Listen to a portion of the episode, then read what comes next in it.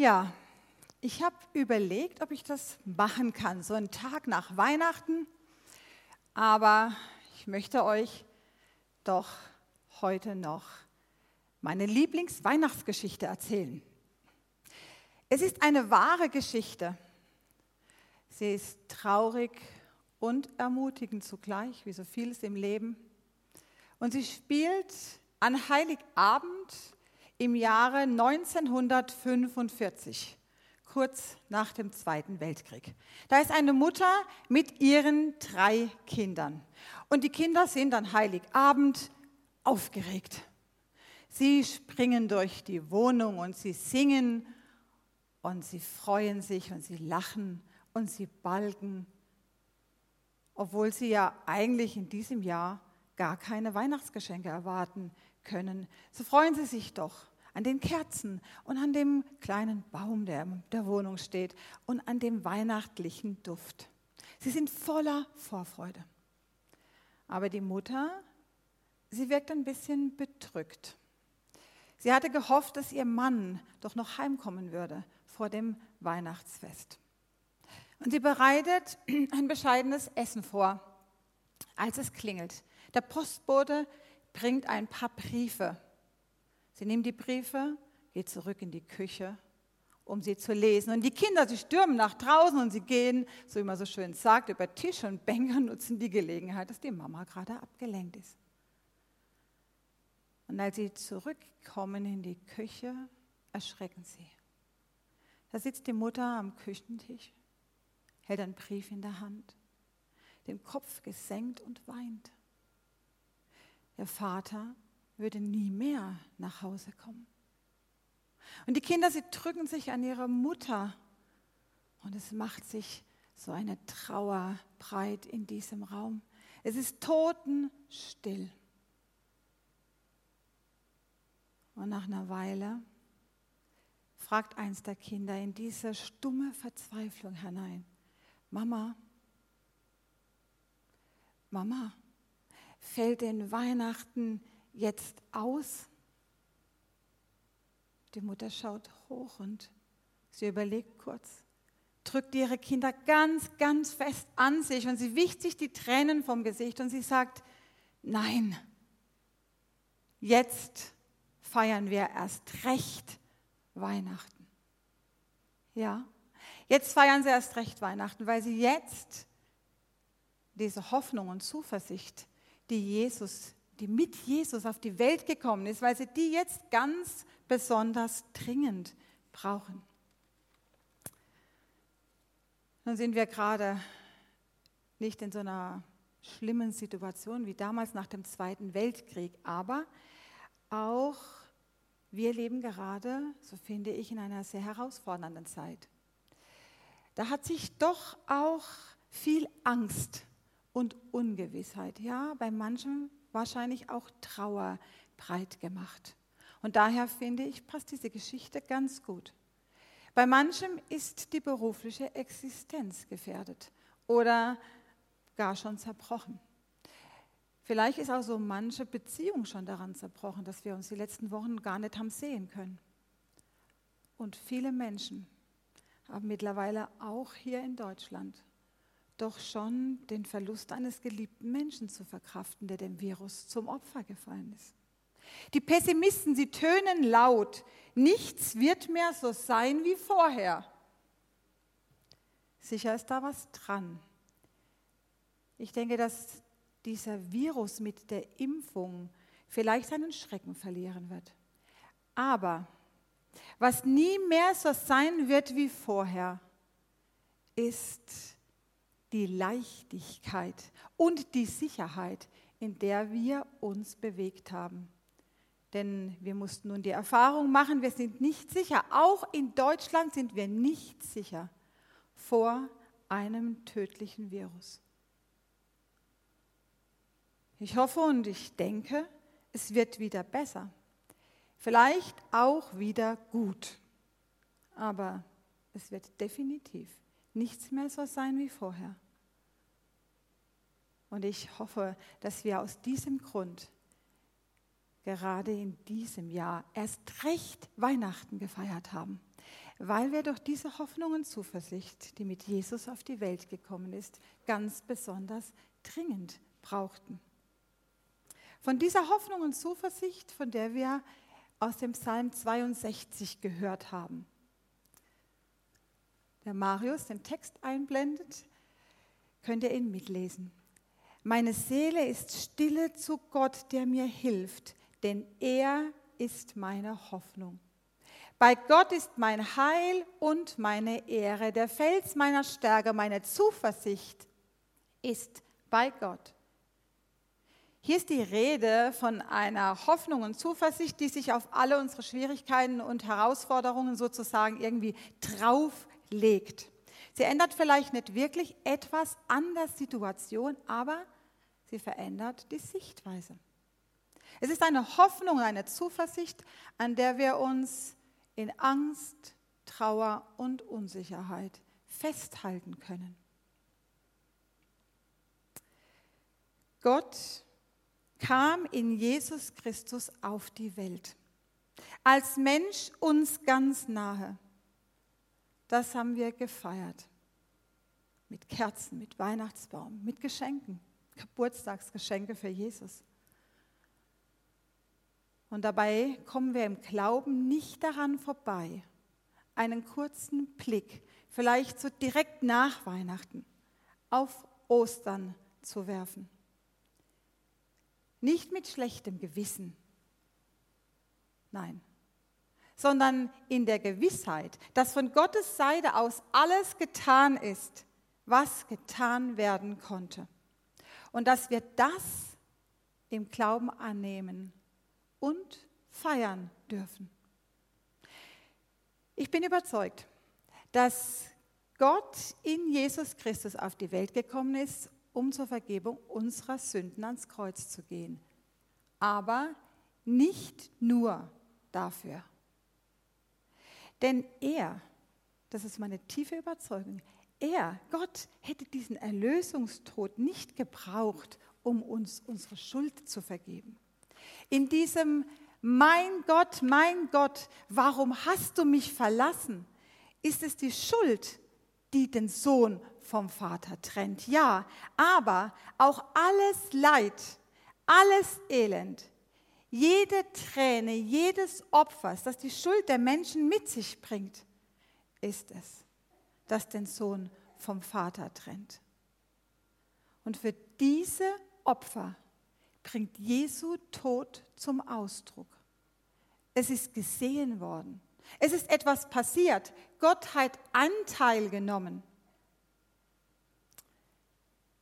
Oftmals haben wir doch, ehrlich gesagt, gar kein so ein richtiges äh, Schuldbewusstsein. Und wir denken vielleicht, also für mich, für mich wäre dieser grausame Tod, ehrlich gesagt, jetzt nun wirklich nicht notwendig gewesen. So schlimm ist das nicht, was ich mir habe zu Schulde kommen lassen.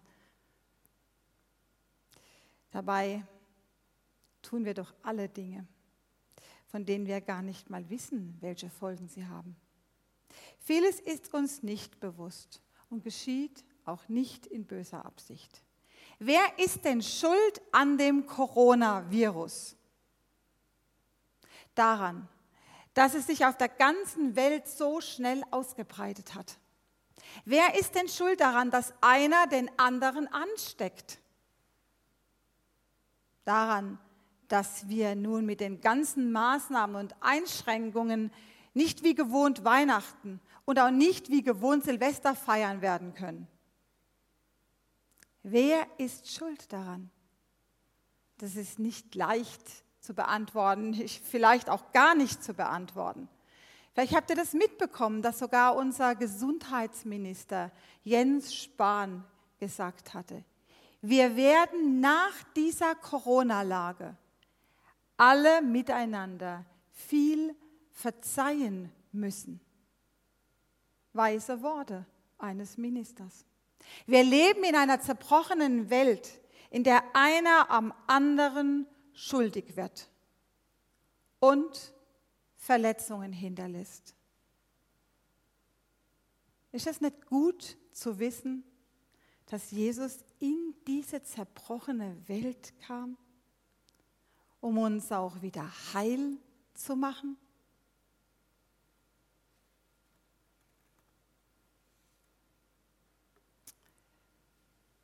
Ich habe euch ein Bild mitgebracht.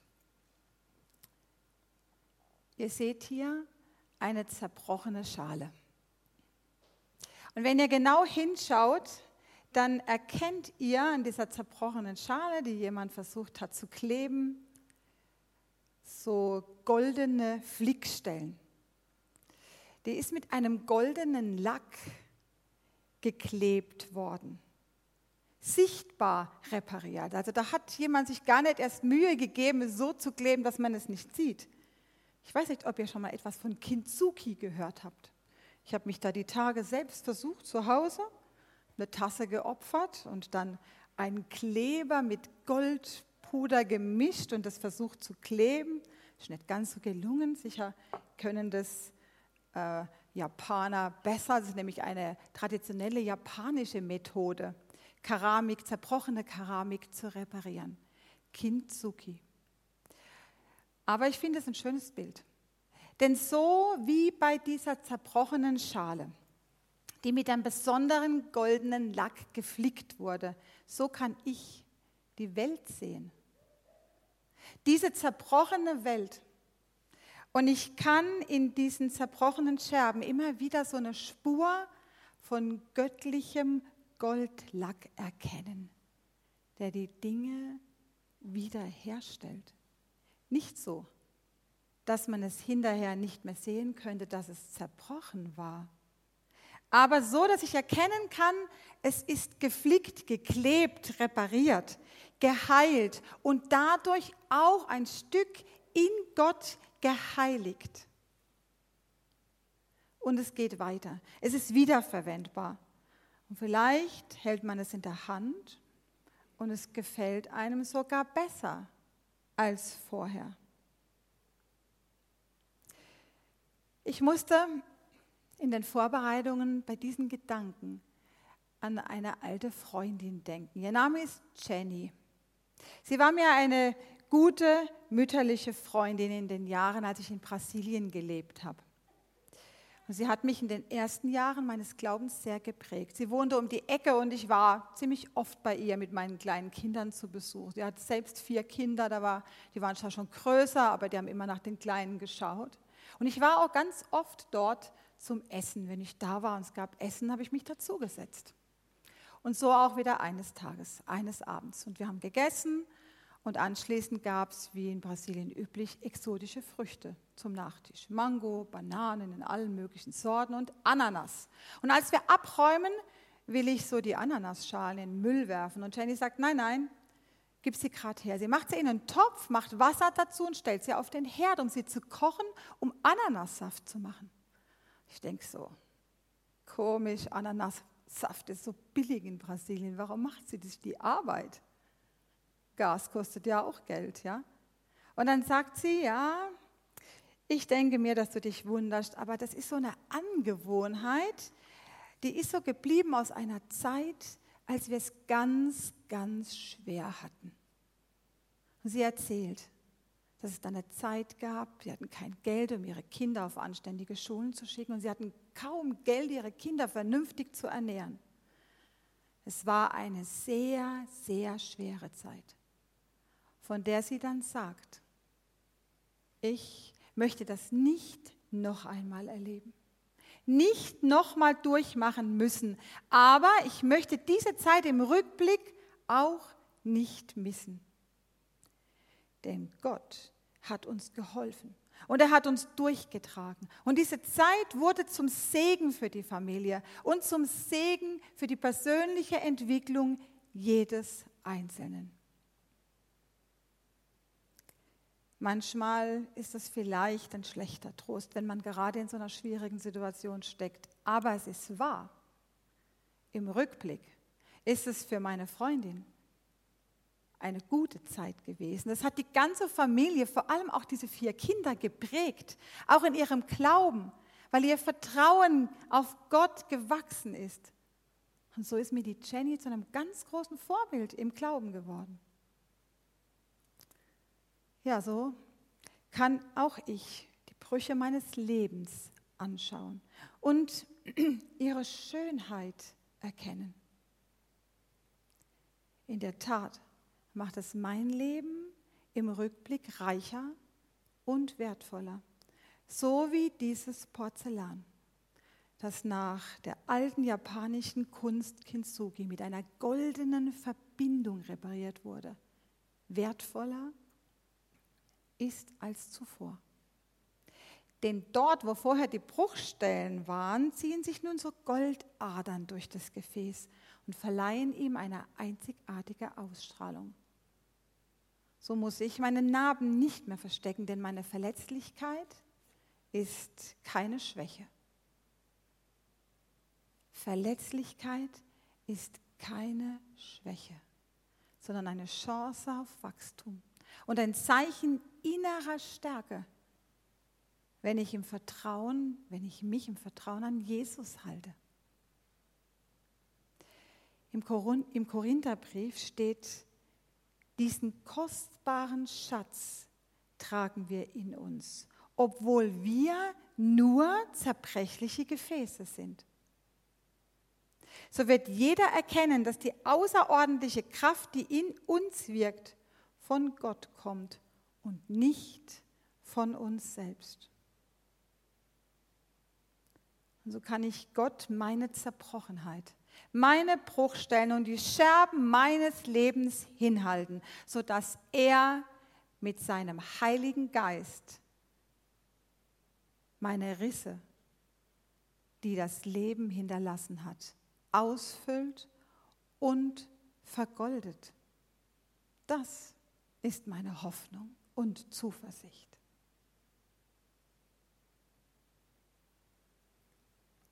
Gott kam in die zerbrochene Welt, in eine Welt, in der auch vor 2000 Jahren, das wissen wir, nicht Friede, Freude, Eierkuchen war. Und er ist in unserer Welt geblieben. Die Weihnachtsgeschichte haben wir die Tage gelesen und gehört. Und im Matthäusevangelium heißt es hier, siehe, eine Jungfrau wird schwanger sein und einen Sohn gebären. Und sie werden ihm den Namen Immanuel geben. Das heißt übersetzt, Gott mit uns. Immanuel, dachte ich, wieso heißt er dann Jesus? Ja, Immanuel ist nicht als Eigenname zu verstehen, es ist ein sinnbildlicher Name. Jesus ist der Immanuel, auch wenn er nicht direkt so heißt. Er ist Gott mit uns. Und so sind doch auch seine letzten Worte am Ende des Matthäusevangeliums. Ich bin bei euch alle Tage bis an der Weltende. Und daher hatten wir auch einen Grund in diesem Jahr, erst recht Weihnachten zu feiern. Wir haben das Beste daraus gemacht. Hatten wir uns das nicht vorgenommen?